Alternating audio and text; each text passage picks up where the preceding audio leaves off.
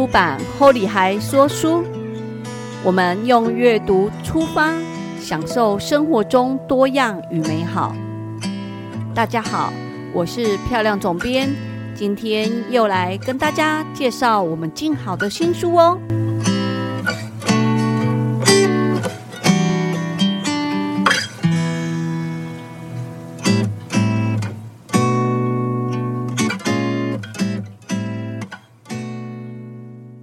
好，大家好，呃，今天很高兴呢，跟大家分享一下我们即将上市的一本书，叫《连赚十八趴的复利式存股》。那我们这本书的作者呢是乔哥，这一次呢我们要访问乔哥，呃，一共有三集。那我们先欢迎乔哥，乔哥。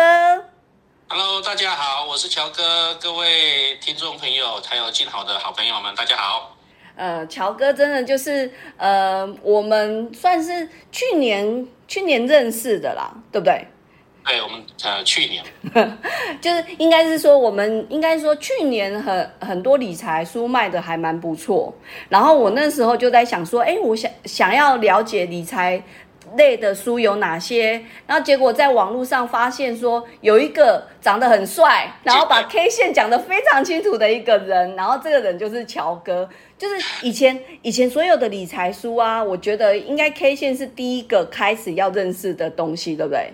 对它算是技术分析里面的一个基础。嗯，然后我觉得很多书都是把 K 线用一页跟两页讲完，结果可乔哥可以在网络上用一个小时讲完 K 讲 K 线，然后他就讲说从台北出发，哎，从从台中出发，开车到台北，然后去了基隆吃吃个什么呃面，然后再回到台中，再回到嘉义吃晚餐，然后就是就这样子解释什么叫 K 线，我就发现说。乔哥解释东西很详细，呃，对这个，因为其实我们那当时的那个影片也是专门想要针对比较完全不懂股票的，好，甚至连 K 线都不懂的投资人，那做了那个影片来跟他们做介绍。所以对于可能懂的人会觉得说它太简单，但是对于可能完全不懂的人来讲，它可能会是一个启发。所以那部片确实也让很多人慢慢的对了 K 线这个东西有了一个初步的了解。嗯，那。也是也刚好文辉有看到，然后发现到这个这个这个东西的好，所以就找上了我这样子。对，然后而且其实乔哥在那个下班经济学也是有一支影片谈 K 线，然后我觉得当时主主持人也觉得说，哦，乔哥讲的这个东西好详细哦，所以那个影片点阅率已经破两百多万人。对，其实当时这这部片能够有冲到这么高的点阅率，我后来我有回去又看了一下，其实连我自己这样子回看，我都发现哇，讲的太清楚了。一般很少会有那种老师或者是这种讲一些细节讲那么清楚的，所以我自己回去看了之后，我发现那部片真的真的，如果对于你已经有一些 K 线基础的人来来讲的话，那个内容讲了很多很实用的东西，确实是蛮蛮蛮受用的内容。嗯，然后因为呢，我们那时候第一次在跟乔哥聊的时候，乔哥就我们跟跟我们讲一下他自己的这个理财之路。那现在那个要出书了，是不是也可以跟我们听众分享一下你是怎么样开始呃投资理财的？哦，好，我简单跟大家分享一下，就是其实我会开始在进入股票行业这个。里面去做理财哈，其实最主要是因为我这个在年轻的时候去求职的时候呢，那是旁边的朋友跟我说，哇，当时那时候股票在一万点左右，那当时那已经是在二十将应该快二十五年前了哈。然后他们在股票市场呃好像都赚了不少的钱，而且有人在。证券公司里面工作，那因为他们在这个员工啊，因为股市行情好，所以奖金都领得很多，不管是营业员啊、后勤啊，这个收入都非常好。所以我看到这样子的收入呢，其实我就很心动的，我就也跳进去。那因为我也想说，可以借这个机会，可以学习什么叫做呃玩股票，所以就整个就跳进了这个无底的深渊呐、啊。谷底的深渊，就其实我觉得你在呃选职业的时候也是往向前看进。啊，对，当时来讲年轻嘛，所以你你也哪个工作环境呃不，因为你想当在证券公司工作，每天穿的好像对不对，西装笔挺的，然后这个这个也不是什么出众的工作，还能够赚钱，这其实当时的想法是觉得还不错。嗯，但是实际上呢，进去之后你才会发现，其实你也没有想象中那么容易啊。其实也算是蛮辛苦的一个一个工作，因为毕竟还是要开发业务嘛，对不对？对。那还有面对到很多的客人，所以其实当时最主要原因就是因为说，哎，可能这个行业好赚钱。哦，那我手上也有一些闲钱，那你自己也想学怎么去把这些钱投入股票，所以就进入了这个行业。我记得乔哥那时候说，你刚开始进去的时候，因为你也没有那个客户的人脉，所以你后来就是开始呃从技术的部分出发，对不对？对，因为其实我刚进去这个行业，刚进那个证券公司，其实他们希望每个人，他会要求每一个营业员刚进去的时候啊，新人来讲。他希望你前三个月开户数要达到一百户，哦那么多。对他这个这个是在我们当时啊，现在我不晓得还有没有这样子哈。那你就只好赶快找人来开户。那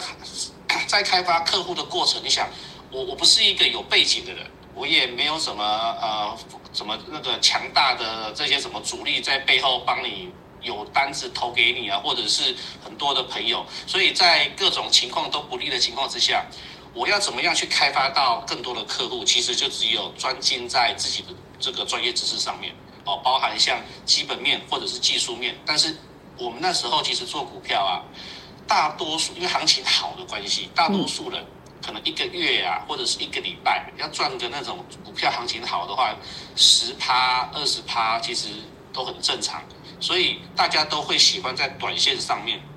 去赚取这个比较高的报酬率。那短线上面其实强调的就是技术分析的这种判断方式，好，包含像 K 线啊，嗯，啊均线，甚至一些什么指标这一类的。所以当时技术分析，我就就就从这方面就去开始去学习去投入，不管是。公司这边有做一些教育训练也好啊，或者是我自己在房间跟一些人称老师的人，啊，这这去跟他学习，对，就是学，就只要是有一些相关的学习的部分，我都去了解，我都去上课去学习这样子，所以就当时确实也学了蛮多的技术跟方法。所以等于你有集合很多武林，嗯，武林上的各种武功。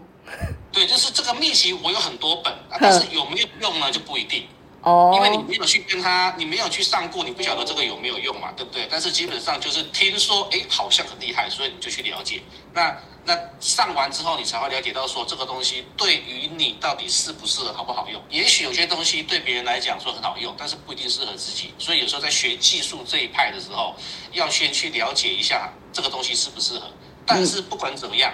我发现我学完了这么多技术之后，这个本流啊，就是所谓的这个 K 线。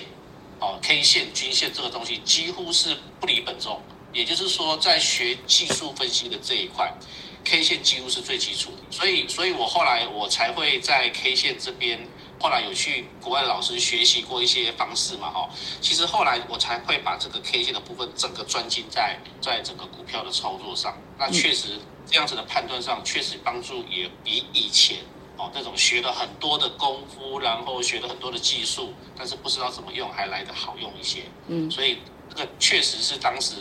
呃，在在学习这些技术过程里面，没有去发现到说这个 K 线这么好用。其实很多前辈也都会教，我们在券券商其实很多前辈也都会教你啊，怎么去看 K 线，怎么去判断。哦，所以这这也是一个很好的经验。但是呃，他们。的一些教导其实没有一贯性，或者是当时我学到的一些技术，都是一本秘籍，一本秘籍，一本秘籍。可是这一些秘籍怎么连贯起来，哇，糟糕了，就会出问题。所以那时候，杰那个乔哥有跌倒过，对不对？对，因为其实当时我们我我们就是这样子嘛，我们学了一本秘籍之后，然后学完之后，哎，糟糕，卡住了，它不如我们预期的时候，后面怎么办？嗯，不知道，所以你就只能放着。那那你这样子一放着放着之后呢？那股票市场，你看，就是以以以我们像最近的行情来看，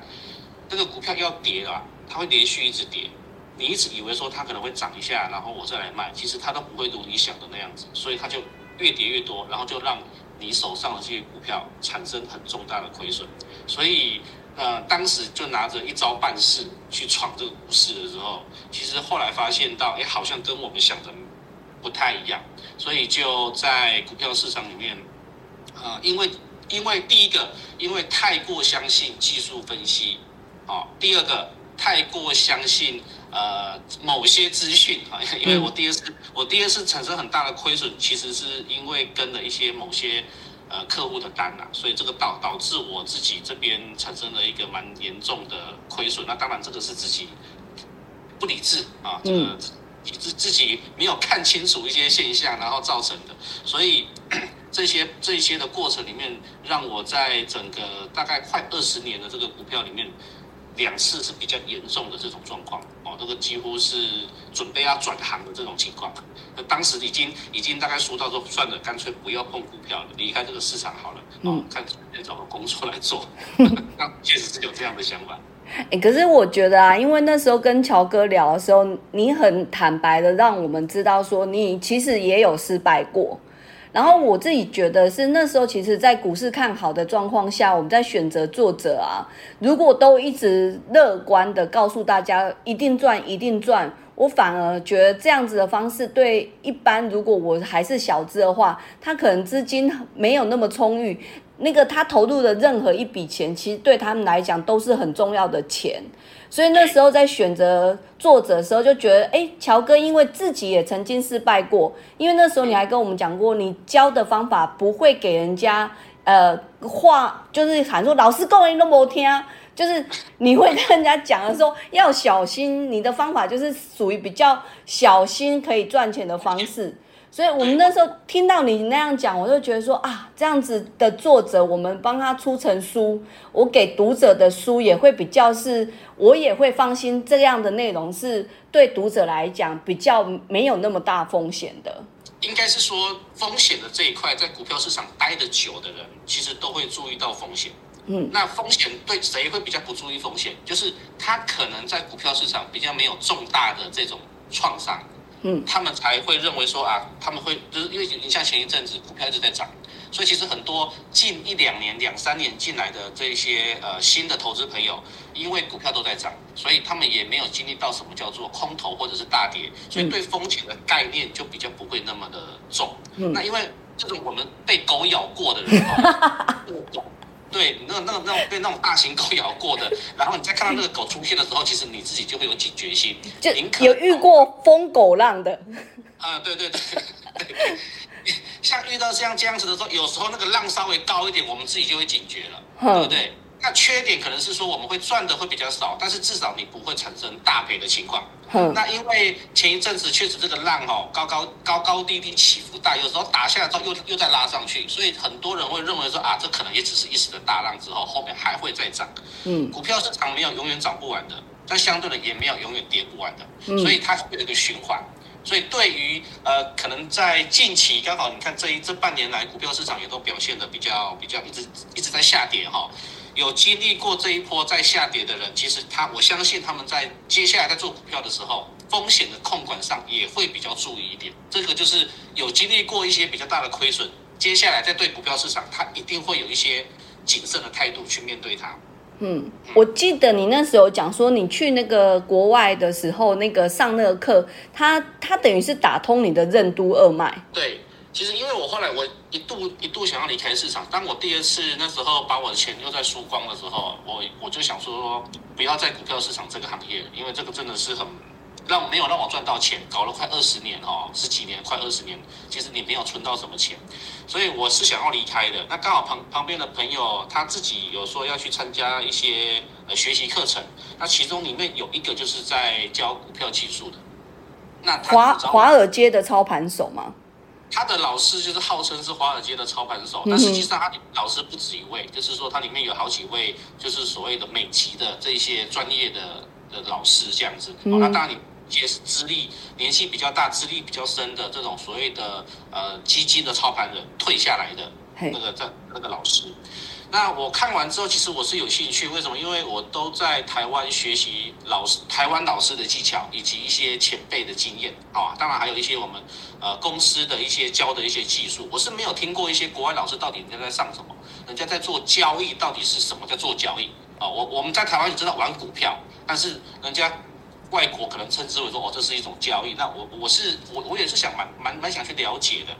所以当时我就犹豫了一下，因为毕竟学费真的是不便宜啊，而且要到国外，机票住宿还要自己出。所以我考虑了一下之后，我当时我想说，好，那就去看看。如果就算学不到什么，就当做去旅游这样子就好了。哦，所以我我当时就就就把一些呃积蓄啊，所所剩的一些积蓄啊，其实也没有多少多少什么钱了。说那时候惨到什么情况？那时候惨到大概把车子卖掉。哦。哎，对，因为我我当时我在证券业好的时候，其实还算不错。那自己还买了一台双 B 的车，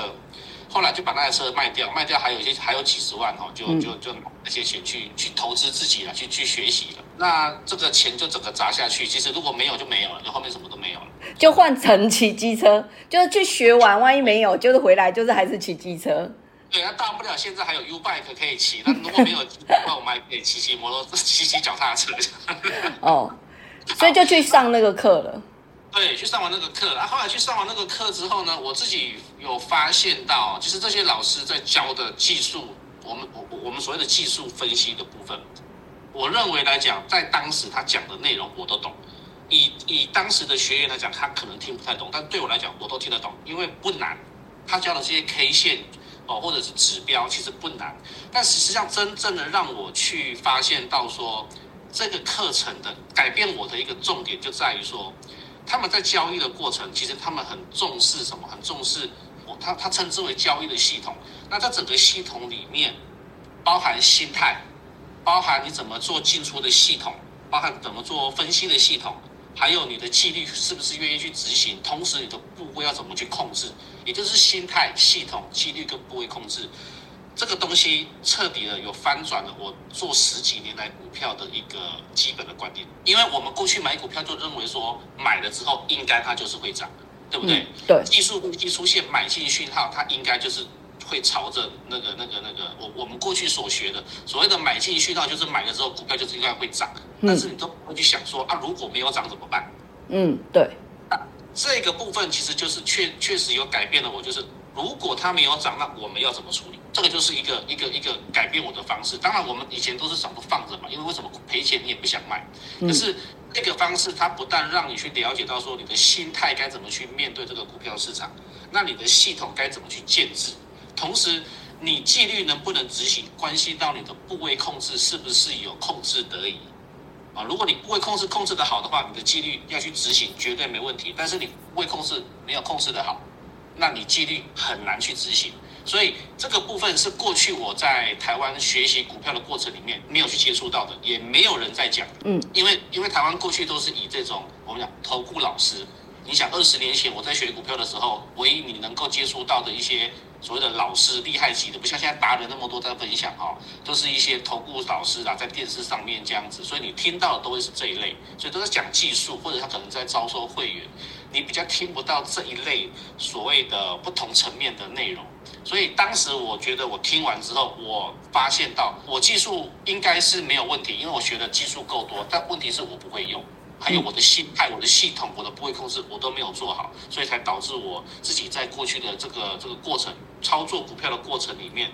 都一直有出现那种呃赚到钱又赔掉、赚到钱又赔掉的这种情况。所以这个是我在这个到国外学习之后，我发现最重要的一环，尤其是在做短线交易上面，这个非常非常的重要。嗯，所以其实那时候在跟呃乔哥第一次聊的时候，乔哥也是有提这个部分，然后他讲的太详细，我来不及记，然后就说，哎，乔哥，我们还是出书好了。对，那所以这次这乔哥，你那个武林秘籍，那打通你任督二脉的这个关键，你有收录在你这一次的新书吗？啊，有，我我们这个部分来讲，我们会把这个书的内容哦，我们把它呃内我我这这些学习到的内容，我有把它放到我们的这本书里面。那我因为其实这些内容很大一部分，它会是讲的是短线的操作。但是你说我们的这一本书里面，我们虽然讲的是纯股，但是里面会有一些技术面的操作。所以只要是牵涉到技术面的操作，这一些的内容是完全适用的。也就是在操作的这个呃心态也好，或者是所谓的系统哦。所以尤尤其是系统，我们过去在买股票只相信一个系统，但实际上做股票。不需要，就是说不需要把它搞得太复杂。那你只要找一个你觉得相信的系统，然后根据这个系统去做执行，这样子就 OK 了。所以我们在书里面，我有把这些内容，我有把它写在里面。而且重点是，大家其实最最喜欢想知道，包含上去学去学股票的课程也好，看书也好，其实大家对于股票有一个很基本想要的东西，就是要怎么买，对不对？是，其实是大家最想要知道的，所以这本书里面，我有一给你一个非常好用的方法。哦，当然也是我们学习到的整个通证，我去学了很多的东西。那我自己本身也有一些，也有也有技术，我把这些东西结合起来之后，变成了一个在我们台湾股票市场好用而且实用性高、成功率高的方式。那我就把它放在里面。就光练这样子的方式，我想在操作股票上，你可以减轻很多很多的负担。嗯，那我们呢？第二段部分呢，就要请乔哥来跟我们讲一下这一次这本书连赚十八趴复利式存股，就是乔哥的独家武林秘籍部分。我们就在第二段请乔哥来详细跟我们说明说为什么需要复利式存股。那我们这一集就现在讲到这样哦。好，OK。好，拜拜。谢谢大家，拜拜。